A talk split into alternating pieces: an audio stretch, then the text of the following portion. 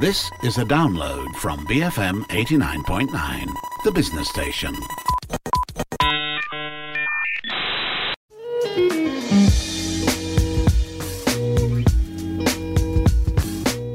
Hi, welcome to Breaking Bread. This is the show where we explore food through culture, conversations, and a whole lot of curiosity. I'm your host, Lo Yi Jun, a food writer and recipe developer from the Jun and Tonic blog. And if you've been tuning into the show for the past few months, you'll realize that we've been cooking a lot more and sharing some recipes on this show. But from this episode onwards, we're returning to our roots and bringing the show back to its original format one where we invite chefs, restaurateurs, farmers, and food experts in general to talk about, well, food. So, to mark the first episode back, I spoke to Lee Zhan Tzeh, a restaurateur who's opened two up and coming food spots in the Petaling Street or Chinatown area in KL. The first is a small shifting space. Some people call this place a wine bar, a cafe, an events space, and as its name suggests, those are all true because the space shifts and has been the home to several resident chefs who runs the space like an extended pop-up over the past few months. The second place, Flaaah, is a micro bakery in Rex KL that's been generating quite a bit of hype with their stellar croissants and pastries. So, in today's episode, we'll be hearing about these two places from Lee, and he'll also share about his experience over the pandemic, and we'll touch on his future plans. One thing to note, we recorded this episode a few days before the announcement of the third MCO, so it's just something to keep in mind as we made a few references to a potential MCO towards the end of our conversation. But without further ado, let's jump straight into our conversation with Lee.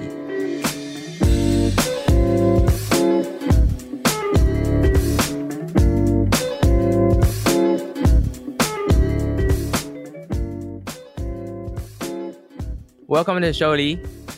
Hi, Jun. Thanks for having me. Cool. So, yeah, tell us a bit about the restaurants that uh, you currently run. Tell us how how the whole restaurant journey began. Um, so, just to share a little bit about myself, um, I actually uh, came from background of uh, Le Cordon Bleu. I went for culinary training before, and um, after I came out from Cordon Bleu, it wasn't uh, an actual intention to get into the industry of F&B it was only right before the pandemic that we started venturing into uh, opening a few franchises because the initial idea was just to get some business that uh, automated itself up until the point of MCO. So how small shifting space began was because like during the beginning of MCO, we decided to shut a few of our franchise business, and that left us with a few locations where, you know, we had the venue and we had a tenancy for quite a bit more uh, we're trying to figure out what to do with the space. That's how small shifting space came about, and it actually started. Um, the project started during about uh, April last year. So it was about like seven months before we could actually begin the business, just because of the whole lockdown. Mm. we were just paying rent throughout the whole time. Oh wow, yeah. But but in the beginning, actually, you guys had the space and and you kind of built up this space, and you were even serving food, right? Well, through like deliveries or you had those care packs. Uh, right. Okay. So I would say during March we began the project, and then because we had to just pay rent and hold off the construction until about uh, August. So SSS opened, uh, I think in about October, and still during October we couldn't do much of a dine in, and we decided, hey, we've really got the whole team together. Why not start something with delivery? And maybe with that we could create a bit of presence with the brand as well. Yeah, and and from what I've seen online, it seems like your your care packs did did pretty well. But going back to the concept of small shifting space itself, I think the name is pretty revealing as to what the concept is about.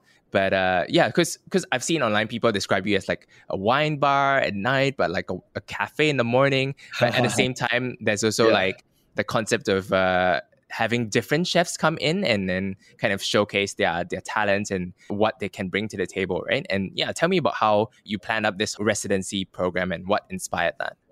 I think very much is also because of the time that we began the project. It was during this time where we, we couldn't really predict what was going to happen. you know the next few months, and then we were like, hey, why not just do something that's a bit more adaptable, a bit more fluid, and with that we can always sort of adapt to what is currently happening. From there, we decided, you know, with such a small space, why not offer ourselves as a platform for chefs that um, actually have the capabilities but don't actually have the venue for them to actually execute. Mm. That's how the you know rotational chef thing came about. In terms of the concept of small shifting space, we actually took a while, about two months or so, to come up with the idea that with the current situation, we shouldn't be fixated onto one certain idea and you know rather stay a bit more modular. Mm. Yeah. Right. And how many resident chefs have have there been at the space?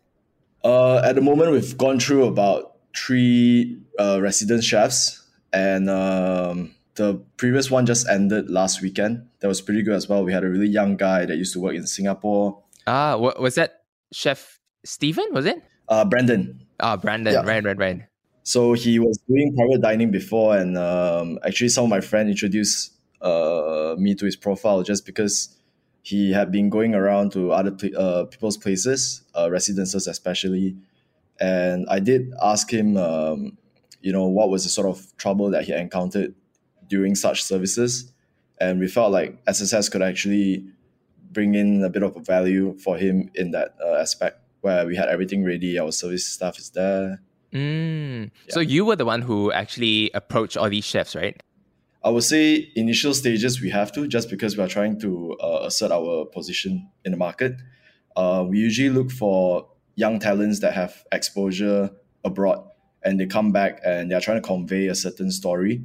Yeah, but we don't really narrow ourselves down to just young chefs. Like the upcoming one that we have would be Chef Melba. I'm not sure if you are familiar. Melba Nunis? Yeah, yeah, exactly. Oh, wow. Yeah, oh, that's really, cool. uh, really cool auntie coming in to do. Yeah, no, we had her on the show like I think over a year ago. Well, before the whole MCO and the, before the pandemic. But yeah, she was she was great Mhm. fun. So, do you have like a set length of time for each chef? I would say uh, we try to do at least four to six weeks, just because. Um, well, what I observe from the current market is that most pop ups they last a week, over a weekend, uh, something along Mhm. the lines of that. And I feel that you know, with such a short span of time, when people actually notice, it's really too late. They they can't actually go there anymore. Uh, and I think four to six weeks, they can actually uh, express themselves further. Mm, and how has the response been with this like kind of changing of guard with the chefs? So for I guess like a customer or guest, like when they come to this space like two, three months later, oh, it's a different chef, it's like a totally different menu. How has the response been to that? Um, I think with that, there's an incentive for also our community, because definitely we ha- for for the food menu we have our in-house chef, but with the guest chef they can sort of expect a different experience every time they come, uh, which also goes hand in hand with what our space is trying to do. Essentially, uh, we're not looking at just being a wine and dine sort of place, but rather also as a venue where we can accommodate to many events and just adapt accordingly Mm. um, curate experiences depending on what they're after. Mm, cool. Yeah. And and actually, speaking of collaborating and having like many different elements, you also actually run another restaurant or well, small like bakery uh, at Rex KL, right? Yeah. Yeah. Tell tell me about that. Okay, so the bakery that we have is actually a micro bakery at the moment. It's in Rex KL. Um, it, it was never intentional again. Oh, it was because uh, in yeah in, in SSS I think uh, we we sort of wanted to have a bit of pastries in the morning because we felt like hey daytime you know coffee pastries would be great. And then I went around town and tried looking for good pastries at a reasonable price. Um, couldn't really manage you know and I, I thought hey what's so difficult about it? Why not we just uh, start making a bit of pastries ourselves? Mm, um, yeah, I, I bought in a bit of equipment, put it in the current kitchen we have in SSS, and realized that yeah, we don't actually have enough space. uh, because like the name says, it's already small, right? exactly, exactly. So it was really small kitchen, couldn't fit uh, both the concepts, and then I, I thought I'll just have a little kitchen somewhere else to sort of produce. And once we started gathering uh, the team of bakers, we realized that we actually have something in our hands and why not make use of it and hence we started a new brand Flaaah.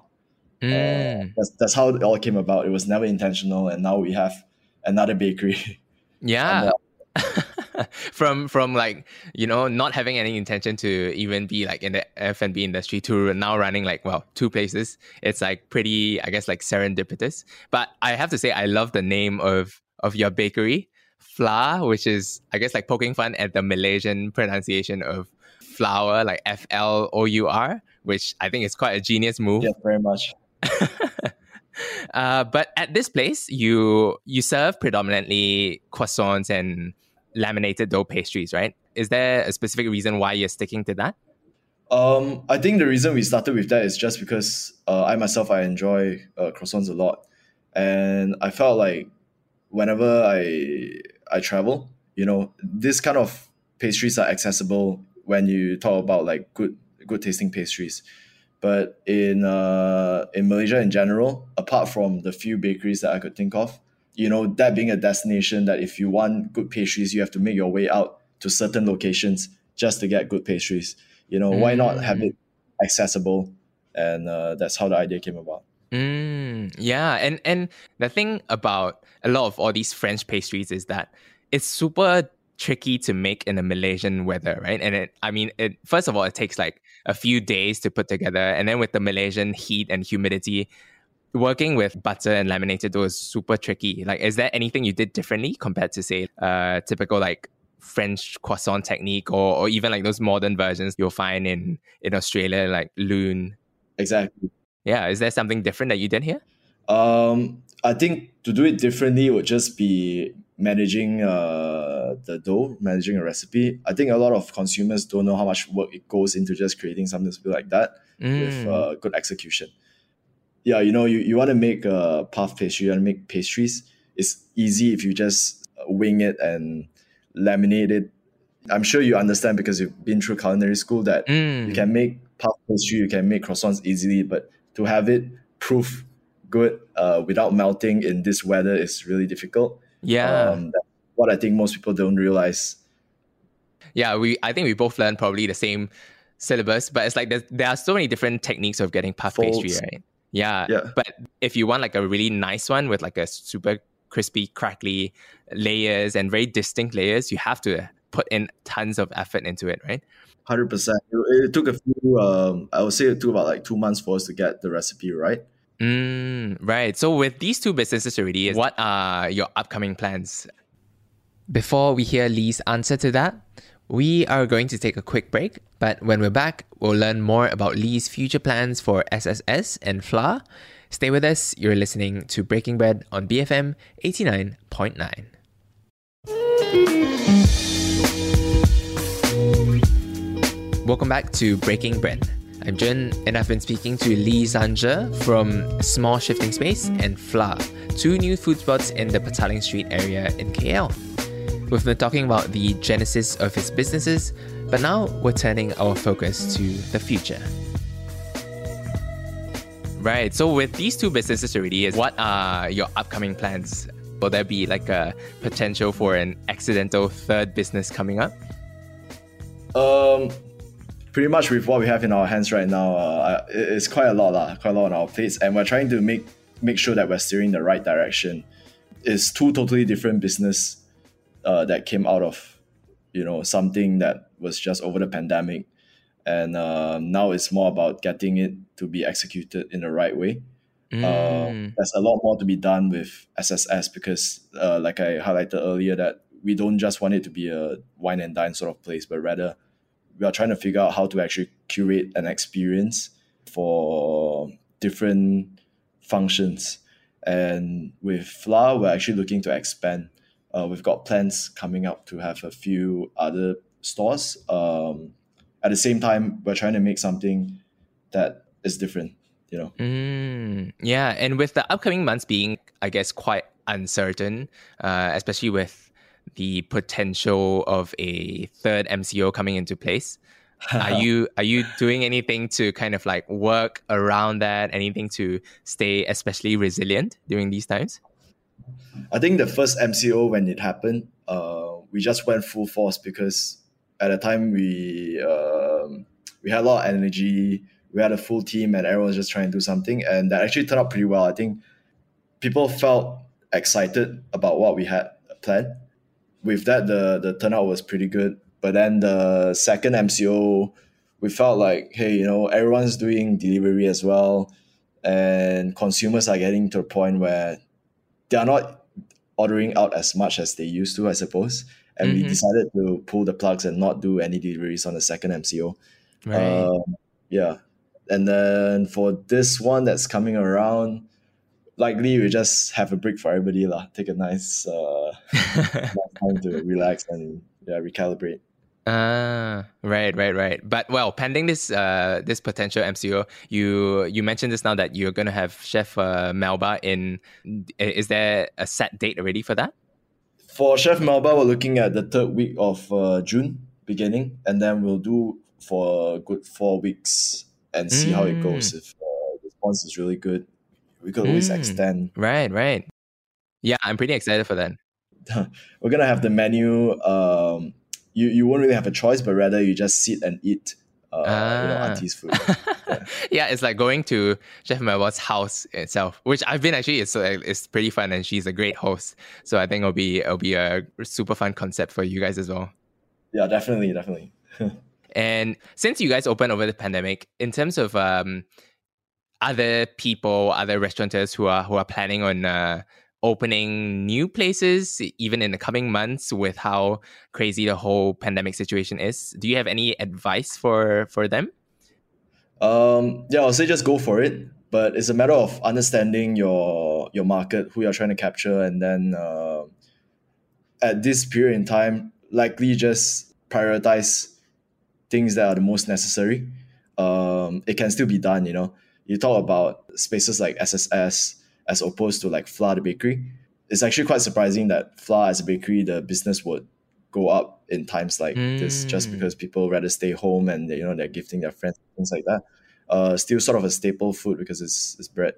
Yeah, so knowing what the market wants at the moment, I think you can still jump in. Mm. Uh, Right. And one final question What's a uh, restaurant or another food business that you would recommend going to or even like tapaoing from other than the two that you own? okay, um, well, my my own favorite would sort of be Palios. I'm not sure if Ah, yes. It's down in Changkat. Mm. They're like yakitori, but like Spanish also, right? Exactly. And uh, another one would be Joloco. I think Joloco is a really good example of how to actually pivot the business during times like this. They came out with a brand called Jojo, and now they're still doing. They, they make really good food as well. Mhm, Yeah. Um, and the business model is working for what they're doing. Yeah. Uh, this guy Rick is really good. yeah, yeah. And and they also started. Licky Chan recently, right? Yeah. I'm like, wow, these people Exactly, are, are really Yeah. pushing it over the pandemic, which is so, so respectable. Yeah. Yes, I, I think it's set a new sort of standard to the industry in KL as well. Mm. Um, which is exciting. You know, Mhm. I, I feel like there's a lot of potential that can be explored. yeah, yeah. There's definitely a lot of potential We just here. need more people. Yeah, and and your area, especially in Petaling Street, is is getting uh, very very hyped, and and a lot of things are happening over there. So it's pretty exciting. So thanks again for uh, coming onto the show today, and yeah, sh- just sharing about your experiences over the pandemic, and also sharing about your two businesses. Thanks so much, Lee. Oh, thanks, Jun, for having me.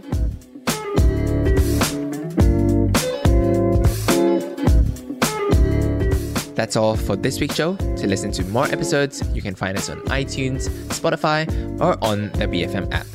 And if you're hungry for some more food things like recipes and fun food writing, you can keep up to date with me on Instagram at Jun and Tonic. That's J U N A N T T O N I C. But until next week, I'm Jun, and you've been listening to Breaking Bread on BFM 89.9. Thank you for listening to this podcast. To find more great interviews, go to bfm.my or find us on iTunes. BFM 89.9, the business station.